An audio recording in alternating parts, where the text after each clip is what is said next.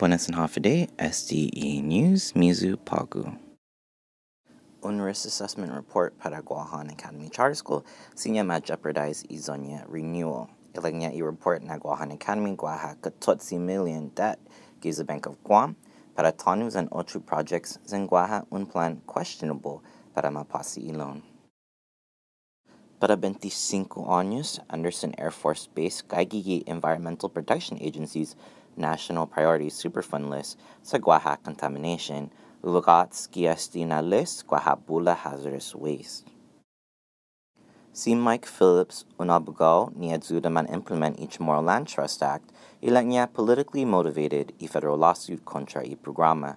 I U.S. Department of Justice mafile i lawsuit contra gubet tungwahan and Moral Land Trust para discrimination zan ma-violate i Fair Housing Act. Para más información, hanapagwampdn.com.